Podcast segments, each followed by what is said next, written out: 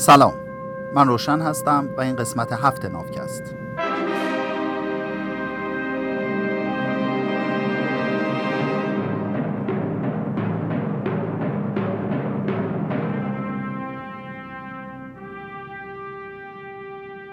هدف نافکست توجه به اقلیت ها با دور کردن تفکرات نجات پرستان است.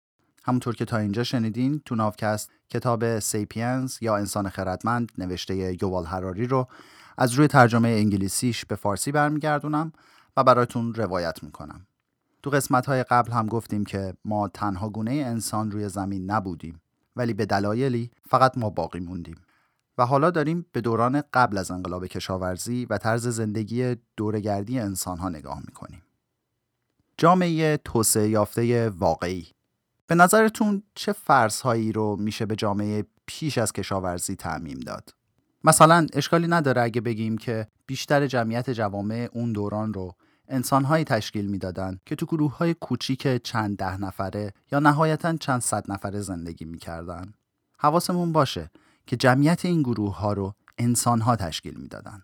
چون همونطور که می‌دونین بیشتر جمعیت جوامع کشاورزی و صنعتی از حیوانات اهلی و خونگی تشکیل شده که با صاحباشون برابر نیستن. اما به هر حال عضو جامعه مثلا جامعه امروزی نیوزلند حدود 4.5 میلیون سیپین و حدود 27 میلیون گوسفند داره. البته حتما می‌دونین که سگا این وسط استثنان. سگا اولین حیوانات دست پرورده ما هوموسیپین هان و قبل از انقلاب کشاورزی اهلی شدن.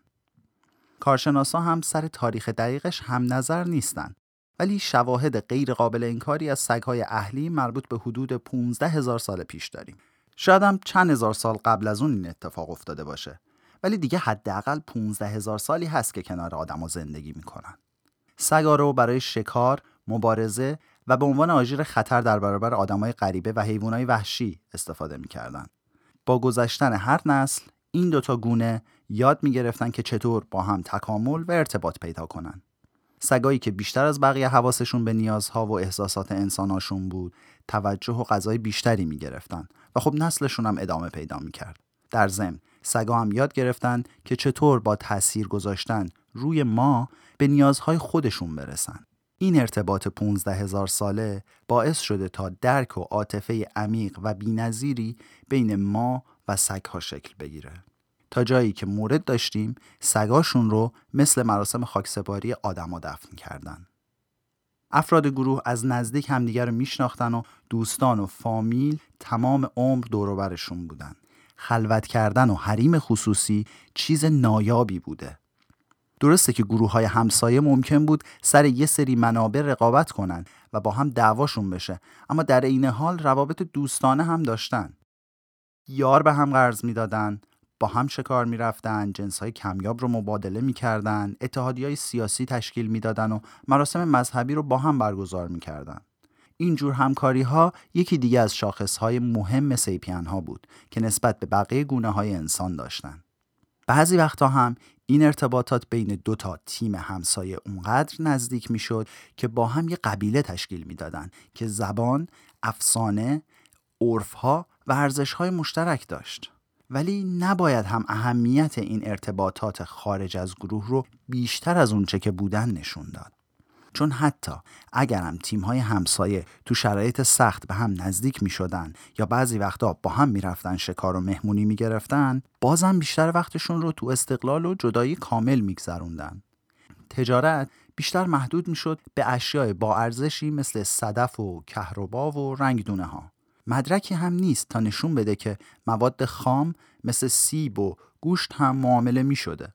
یا اینکه بقای یه گروه به واردات کالا از یه گروه دیگه بستگی داشته. روابط اجتماعی سیاسیشون هم بگیر نگیر داشته. قبیله به عنوان یه چارچوب سیاسی دائمی نبوده و حتی اگه یه محل اجتماع فصلی برای قبیله داشتن این جاها یه شهر یا تأسیسات دائمی به حساب نمی اومدن. معمولا تا چندین ماه به جز اعضای گروه خودت آدم دیگه ای نه می‌دیدی نه صداشو میشنیدی. تو کل عمرت هم بیشتر از چند صد نفر آدم نمی‌دیدی. چون جمعیت کم سیپین ها تو مناطق خیلی وسیع پخش شده بود. جمعیت کل آدمای روی زمین تو دوران پیشا کشاورزی از جمعیت تهران امروزی کمتر بود. یه چیزی حدود چهار تا 6 میلیون نفر. همون جوری هم که قبلا گفتم بیشتر دسته های سیپین ها گرد بودن. همیشه در حال حرکت از اینجا به اونجا دنبال غذا میگشتن. حرکتشون هم بسته بود به تغییر فصول مهاجرت حیوونا و چرخه رشد گیاهان. معمولا هم توی قلمرو ثابت بین چند ده تا چند صد کیلومتر مربع می‌رفتن و میومدن بعضی وقتا هم تحت تاثیر بلایای طبیعی درگیری، افزایش جمعیت یا ظهور یه رهبر کاریزماتیک یه سری هم از قلمروشون می‌زدن بیرون. همین بیرون زدنا باعث پخش آدما تو کل زمین شد. با این فرضا میشه یه نیمچه فرمولی ساخت که اگه هر دسته ای چهل سال یه بار دو شاخه بشه و هر دسته جدید 100 کیلومتر بره اونورتر سمت شرق مستقر بشه حدود ده هزار سال طول می‌کشه تا از شرق آفریقا برسن به چین حالا استثناعا تو بعضی موارد که منابع غذایی زیاد بود گروه ها می اومدن اونجا سکونتگاه فصلی و دائمی می ساختن.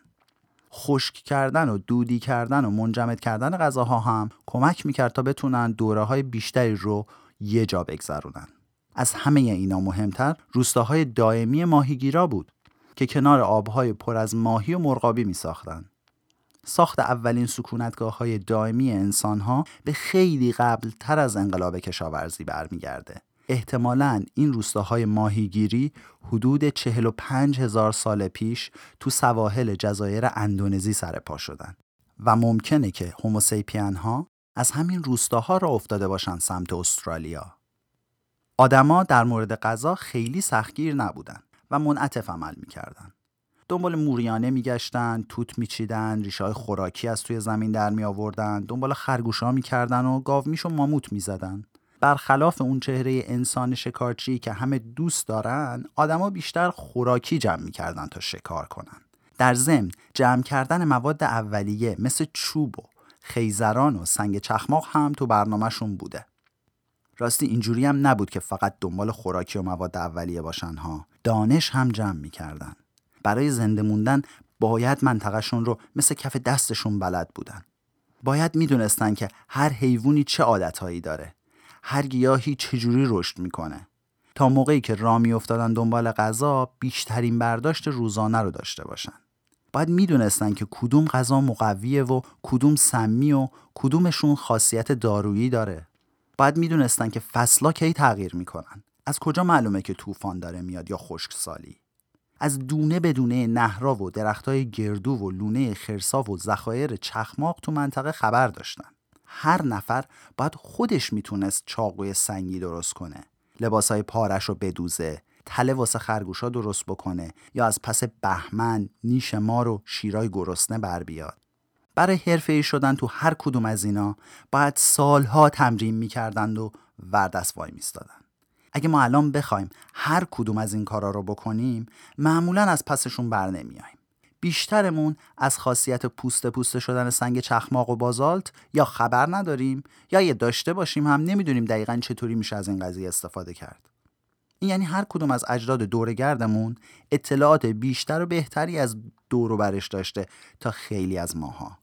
برای زنده موندن تو دنیای صنعتی امروز لازم نیست در مورد طبیعت چیزی بدونیم. تو خودت الان فکر می‌کنی؟ به عنوان مثلا یه برنامه نویس کامپیوتر کارگر کارخونه معلم مدرسه یا کارمند بیمه برای اینکه اموراتت بگذره باید چی بلد باشی؟ خب حتما باید تو شاخه تخصصی خودت کلی چیز بدونی دیگه. اما تو کلیت و امورات زندگی کاملا وابسته به کمک و تخصص بقیه ای که اونا هم هر کدوم فقط تو شاخه تخصصی خودشون استادن. همه برای دووم آوردن تو اون دوران باید قابلیت های ذهنی خیلی بالایی هم می داشتن. شواهدی هم پیدا شده که نشون میده اندازه مغز ما از بعد از اون دوران کوچیکتر شده.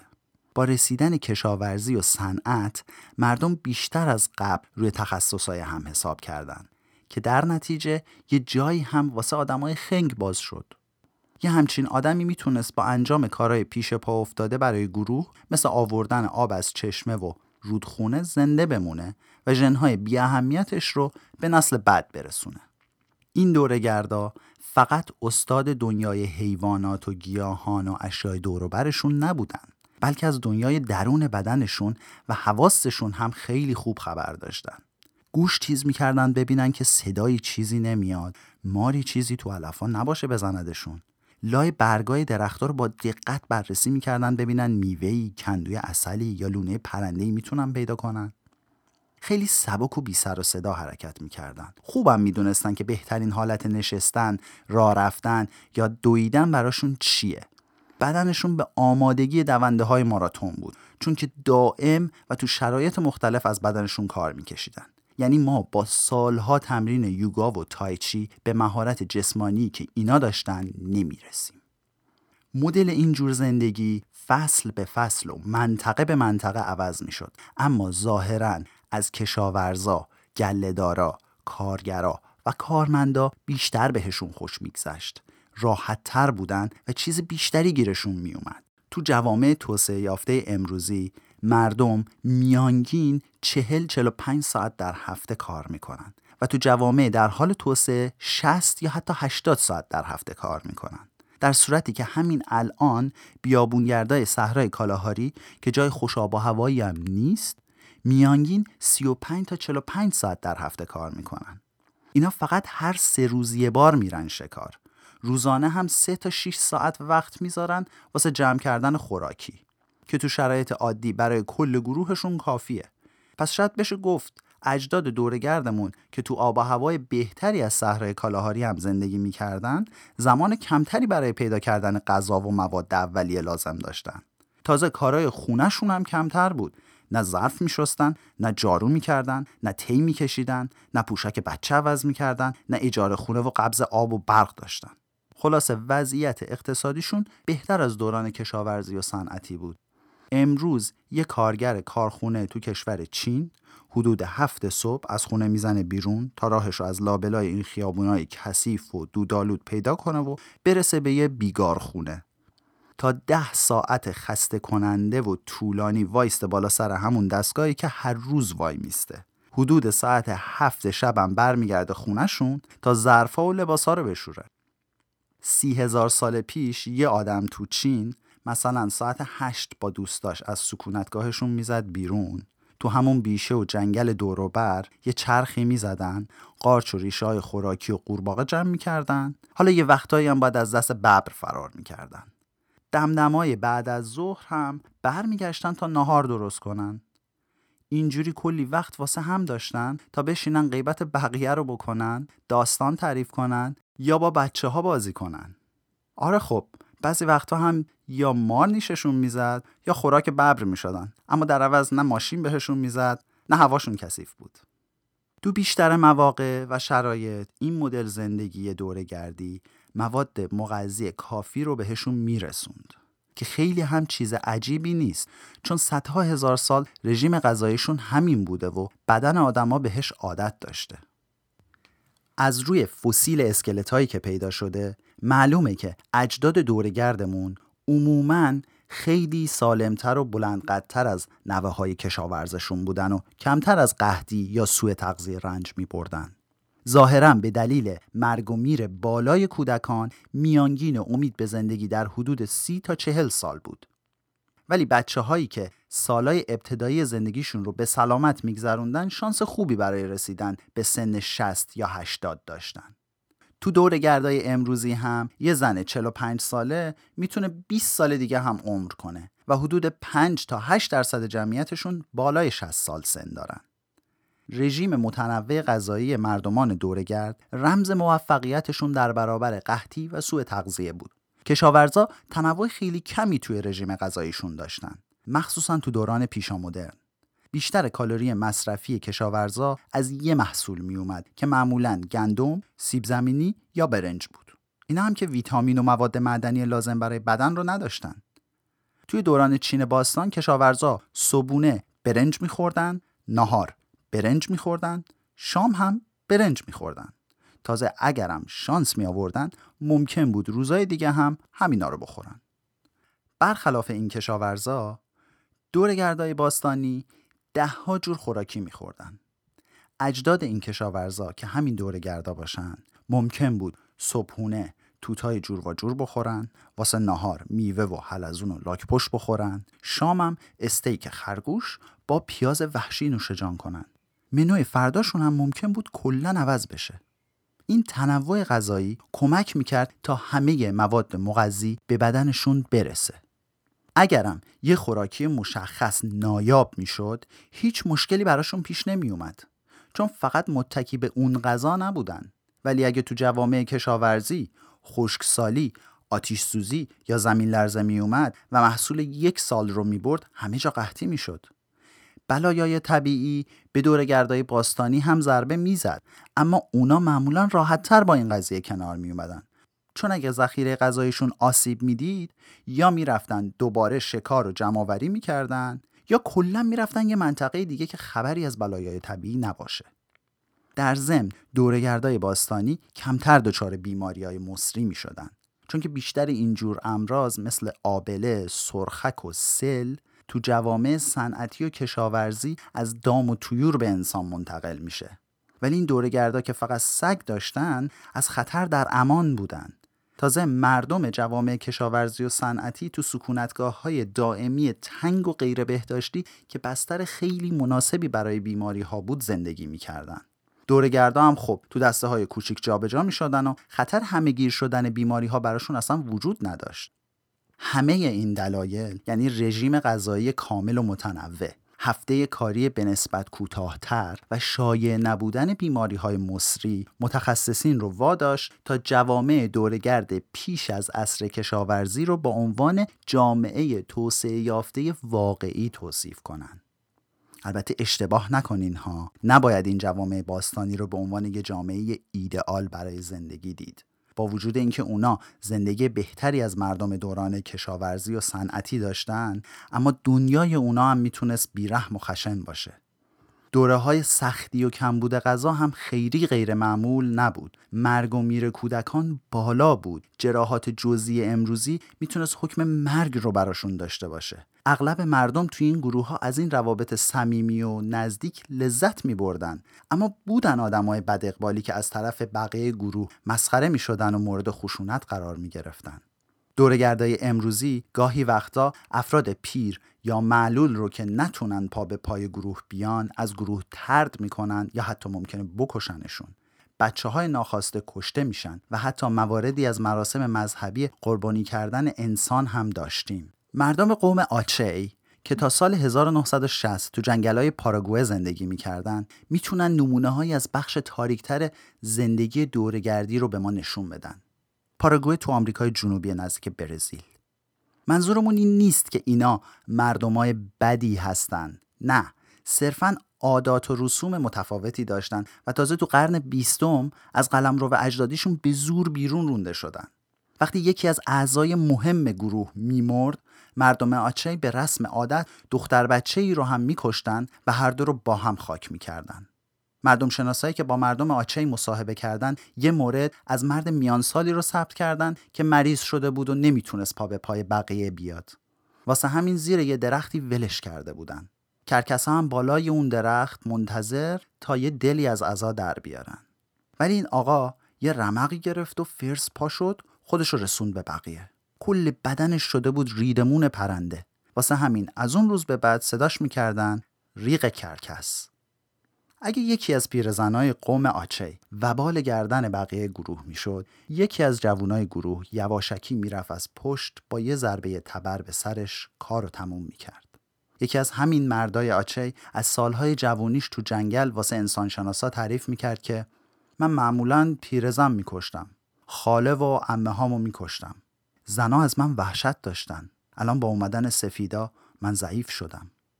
چون فکر می‌کردن بچه هایی که بدون مو به دنیا میان عقب افتادن اونا را هم در لحظه میکشتن. یکی از زنا یادش میاد که چون مردای گروه دیگه دختر نمی‌خواستن اولین دختر بچهش رو کشتن. توی مورد دیگه یه آقایی چون حالش گرفته بود و یه پسر بچه داشت گریه می‌کرد زد و کشتش. یا یه بچه دیگر رو که چون قیافش خنده دار بود و بقیه بچه ها مسخرش می‌کردن زنده به گور کردن. البته ما نباید با عجله در مورد مردم آچه قضاوت کنیم. طبق گزارش روانشناسایی که سالها با اونا زندگی کردن خشونت بین افراد بالغ به ندرت دیده می‌شد. زنا و مردا هر وقت که اراده می‌کردن می‌تونستن شریک جنسیشون رو عوض کنن. همیشه در حال خنده بودن. سلسله مراتب رهبری بینشون وجود نداشت و افراد زورگو رو پس می‌زدن. در قید و بند موفقیت و ثروت نبودن. خیلی هم دست و دلباز بودن. روابط خوب اجتماعی و دوستی های با کیفیت از همه چیز تو زندگی براشون مهمتر بود. همون نگاهی که خیلیامون امروز نسبت به سقط جنین یا اتونازی مرگ خودخواسته داریم اونا هم نسبت به کشتن بچه ها و پیرا و مریضا داشتن. اینم بدونیم که چون کشاورزای پاراگوه مردم آچهی رو دائم تعقیب می‌کردن و میکشتنشون اینا برای فرار از دشمن مجبور بودن که برخورد بیرحمانه ای نسبت به هر فرد دست و پاگیر توی گروهشون داشته باشن. راستش مردمان آچه هم مثل همه جوامع دیگه تو دنیا پیچیدگی های خاص خودشون رو داشتن. واسه همین خیلی باید حواسمون باشه که رو حساب همین آشنایی سطحی نه اینا رو نفرین شده ببینیم نه آرمان گرایانه مردم آچی نه فرشته بودن نه شیطان. فقط انسان بودن مثل اجداد دورگرد باستانیمون. این پایان قسمت هفت از ناوکست بود. شما می‌تونید ناوکست رو از همه اپلیکیشن های پادگیر برای اپل و اندروید یا ساوند کلاود، تلگرام و ناملیک بشنوید. کافیه که ناوکست رو به فارسی گوگل کنید تا پیدا بشه. این پادکست رو من به کمک کریشنا تولید می‌کنم. ممنون از وقتتون تا یه قسمت دیگه.